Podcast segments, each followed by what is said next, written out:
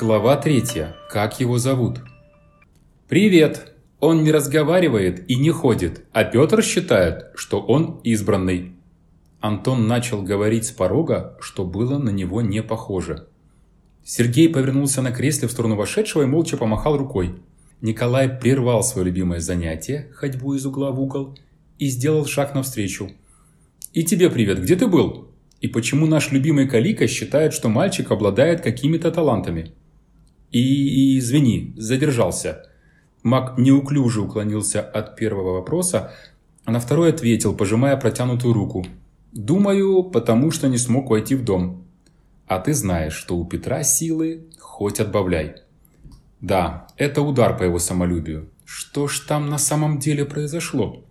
Николай внимательно посмотрел на Антона, как будто тот знал ответ. «Кстати, я ждал тебя, чтобы мы сходили в карантин, и ты просканировал ребенка. Уж ты-то сможешь с ним справиться. Маг замялся. Это случалось с ним всегда, когда его хвалили. Даже когда это делал старинный друг. Надеюсь, моих сил на ребенка хватит.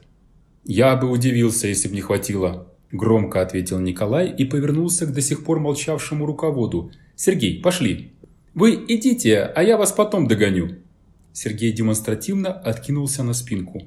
«Разве ты не хочешь глянуть на найденыша?» – удивился Николай. «Не, не хочу. Он слишком стар для избрания. А у меня тут по хозяйству накопилось. Вы ж потом первые с меня спросите». «Ну ладно», – резюмировал Николай, – «мы пошли». Определение способностей – дело в общем несложное, не требующее специальной подготовки. В принципе, им мог заниматься кто угодно. Бери документ, открывай на нужной странице и выполняй написанные там инструкции. Потом заполни нужный формуляр и все. Испытуемый отправляется к руководителю учебного центра. Правда, желающих заниматься такой непыльной работой было днем с огнем не сыскать. Все потому, что возиться приходилось с детьми, которых только что отобрали от родителей. Они испуганы, они хотят домой, они плачут. И лучше делать самую тяжелую работу на базе, чем смотреть в эти огромные заплаканные глаза. Сегодня все было по-другому. В помещении, разделенном на небольшие комнаты, заставленные всевозможной мебелью, царила полная тишина. Старший карантина Владислав и представленная к ребенку доктор по имени Мария сидели неподвижно. До этого несколько раз пытались разговорить подопечного, но тот молчал, не реагируя на слова, мыслеграммы и жесты, которыми взрослые пытались привлечь его внимание. Влад был в затруднении. Он любил общаться с детьми, и у него это хорошо получалось, но что прикажете делать в такой ситуации? Поэтому он встретил делегацию с большим облегчением. «Ребята, хорошо, что вы пришли. Не могу достучаться до мальца, а доктор не дает его трогать». Он посмотрел на Марию, которая после короткого приветствия отвернулась, давая понять, что разговор ее не интересует. «Поэтому мы здесь», — ответил маг. «Сейчас глянем, что у него там внутри». «Свет тебе в помощь». Будничное пожелание из уст карантинного — прозвучало реальным напутствием. Маг коротко глянул на говорившего и с удивлением почувствовал, что тот действительно передал ему немного энергии. «Поверь, она тебе понадобится. Никто из моих не смог пройти его защиту». Маг стер улыбку с лица. Его способность к мгновенной смене настроения часто озадачивала неподготовленного собеседника и была предметом белой зависти некоторых обитателей базы. Не может быть. Такой защиты не бывает на Земле. Э, точнее, я до сих пор такого не встречал. В отличие от других представителей своей профессии, старший маг был педантом. Сейчас сам убедишься. Я думаю, что он абсолютное ничто. А может быть абсолютное все? Ну, это ты хватил. Николай выбрал самое удобное для наблюдения место в углу комнаты и закрепил позицию, широко расставив ноги и скрестив руки на груди. Все знают, что абсолюта не существует. Я бы с тобой поспорил, но ребенку нужно в больницу. Давайте отправим его туда побыстрее. Антон кивнул. Уже приступаю. Он подошел к кровати, чтобы установить зрительный контакт. Мальчик лежал, безучастно глядя в потолок. Грязные длинные волосы разметались по белоснежной подушке. Легкое одеяло искажало контуры тела, но не могло полностью скрыть ненормальную худобу. Антон покачал головой. Значит, контакта не будет. Ну, Обойдемся без него. Несколько пассов руками, и ребенок закрыл глаза. Для мага высшего уровня сканирование было простой задачей. Проникновение в голову обычного человека занимает максимум пару минут, да и те в основном уходят на то, чтобы расслабиться и начать принимать поток воспоминаний. Именно они формируют ту личность, в которую ты забираешься. Главное потом не перепутать, где твоя память, а где чужая. Иначе станешь героем сказки про переселение душ. Минут через пять после начала процедуры Николай, все еще стоявший на ногах, молча подтянул к себе стул и уселся прямо посредине комнаты. Мария, которая все это время стояла рядом с кроватью, поглядывая то на приборы, то на мага, то на ребенка, не выдержала и послала мыслеграмму. «Мальчику нужна помощь, если все это затягивается, давайте перенесем его в медблок». Николай ответил коротким «нет». Он понимал ее волнение, но из внешнего мира на базу мог попасть только безопасный для людей объект, даже если этим объектом был изможденный ребенок. Влад, торжествуя маленькую победу, послал мыслеграмму. «Ну, что я говорил? Это надолго. Кто хочет сыграть в чет и чек?» Когда Антон пошевелился, игроки заканчивали первую партию. Трехмерная игра в воображении требовала предельной концентрации, поэтому хорошо помогала убивать лишнее время – «Мне нужна ваша помощь». Антон послал мыслеграмму обоим старшим. «Строим сеть». «Я?» Влад повернулся к Николаю. «Я никогда этого не делал». «Что, даже на уроках?» «Да на уроках делал, но когда это было? Напомни, что там? Запросить силу моей тройки?» «Да». «Плюс внимательно следи за Антоном. Он хочет добавить физику. Будешь его подстраховывать, если понадобится». «Ого! Физический бой на ребенка?» «А ты куда?» «Других старших тут нет, передающих энергию должно быть двое. Не волнуйся, я здесь, все нормально». Влада разбирала любопытство. Он никогда не видел бой. Он не любил драться, поэтому игнорировал уроки самообороны, считая такой способ выяснения отношений недостойным цивилизованных людей. Жизнь доказала, что он был прав. Ему ни разу не приходилось махать руками, отстаивая свою точку зрения. Но посмотреть, как взламывают защиту с помощью физического боя, было очень интересно. Хотя и очень сложно. Когда через тебя идет сила других людей, ты по сути превращаешься в провод.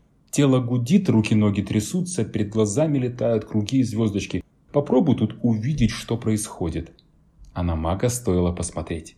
Он крутился на месте, выполняя сложные красивые приемы всевозможных единоборств – если Влад правильно помнил их назначение, то они собирали поступающую энергию и направляли ее в нужную бойцу цель. Сейчас речь шла о взломе сознания найденыша. И Влада это сильно смущало.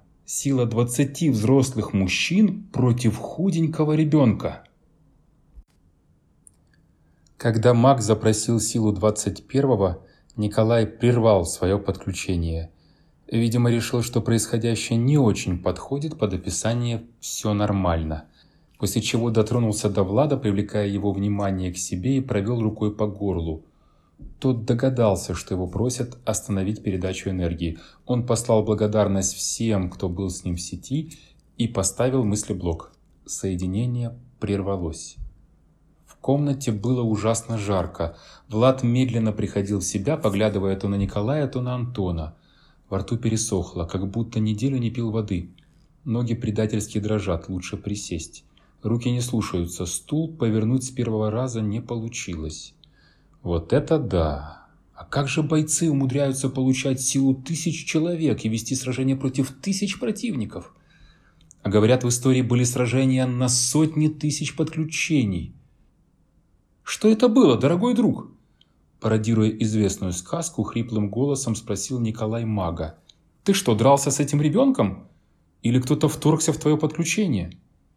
Маг молча прошаркал мимо друзей по бою и плюхнулся на кушетку. Николай в ожидании ответа присел рядом. «Нет, я с ним не дрался, и никто мне не мешал». Маг говорил медленно, было видно, что он устал. Я собирал энергию для взлома его сознания. Николай даже присвистнул от удивления. Сеять на 20 человек, чтобы просто постучаться в дверь? Да. «И как? Получилось?» «Нет». Ответы прозвучали однозначно и категорично. Маг встал и пошел в угол, где стоял графин. Влад понял, как сильно он хочет пить, только услышав звук, льющийся в стакан воды. Он тоже шагнул к столу с водой. Тишину прервала Мария. «Николай, а теперь я могу забрать ребенка? Ему нужна медицинская помощь». Николай молча поднялся, подошел к кровати и внимательно посмотрел на мальчика. Тот лежал с закрытыми глазами и мерно дышал, находясь в состоянии полусна, в которое его ввел маг. Повернулся к Марии. «Я не могу пустить его на базу, но и выгнать не могу. Он какой-то феномен, который нужно изучить». И продолжил, уже обращаясь ко всем присутствующим. «Ребенка нужно изолировать оказать ему необходимую медпомощь и провести программу адаптации, а после этого уже решить, что с ним делать. Я... Николай не успел начать следующее предложение, так как в этот момент дверь открылась и в комнату вошел Сергей. Его оценивающий взгляд остановился на все еще приходящем в себя маге. «Я пропустил что-то важное?» «Как минимум и, и интересное», – Антон реагировал мгновенно. «Я не смог прочитать сознание ребенка». И в связи с этим Николай предлагает его и изолировать, и, изучить. «Ого, ты не смог!» «Да, жаль, что меня тут не было».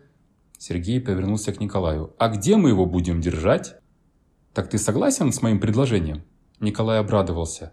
«Решение будет принято без лишних дебатов, и можно будет быстрее вернуться к более важным делам». «От чего растягивать удовольствие? Ведь все равно пока ничего не ясно. Я за». Антон молча поднял правую руку, показывая, что присоединяется к мнению друзей. Николай обратился к Владу, который наблюдал за происходящим. «Я прошу тебя заняться оборудованием схрона. Как только он будет готов, тайно переправь туда ребенка, обеспечь минимальную, но действенную охрану.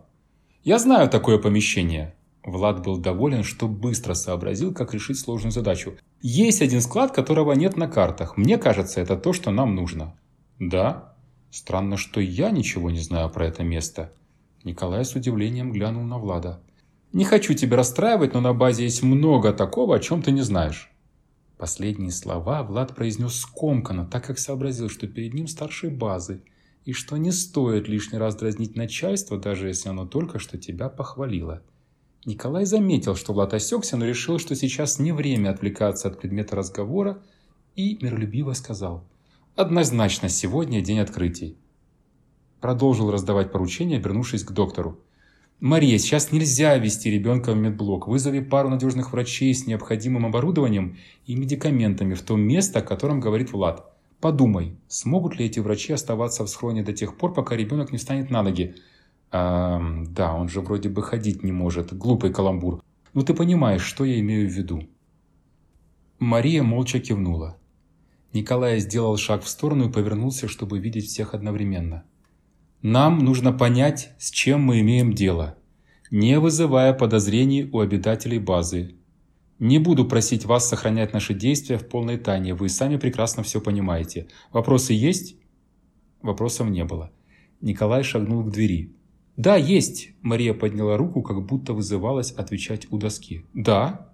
Николай уже взялся за ручку, но отпустил ее и развернулся. «У меня очень простой вопрос. А как зовут мальчика? Нам же нужно как-то его звать». «Вот незадача», – старший нахмурился. «Об этом мы не думали. А Петр ничего не говорил про имя ребенка?» Антон молча отрицательно покачал головой. «Я сейчас запрошу Петра». Он послал мыслеграмму и через несколько секунд поделился со всеми присутствующими ответом.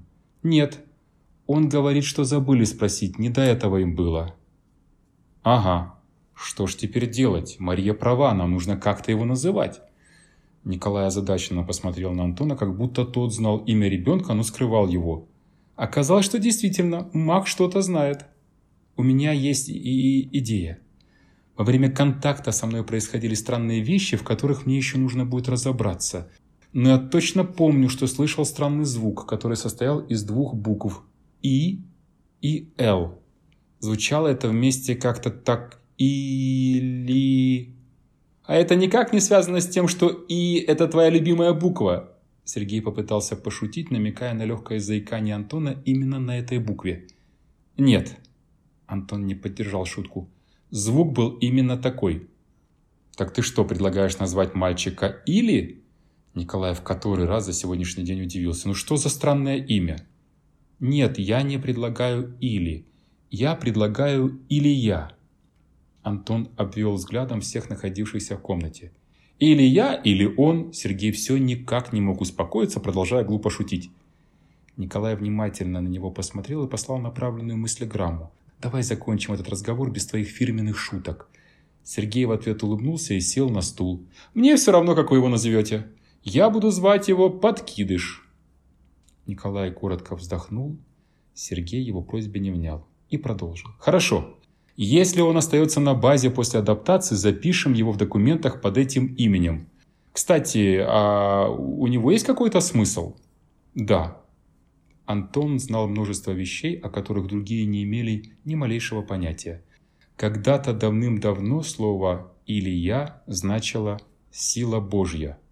Да, еще одно открытие. Николай повернулся к двери и поспешно открыл ее, чтобы никто не остановил.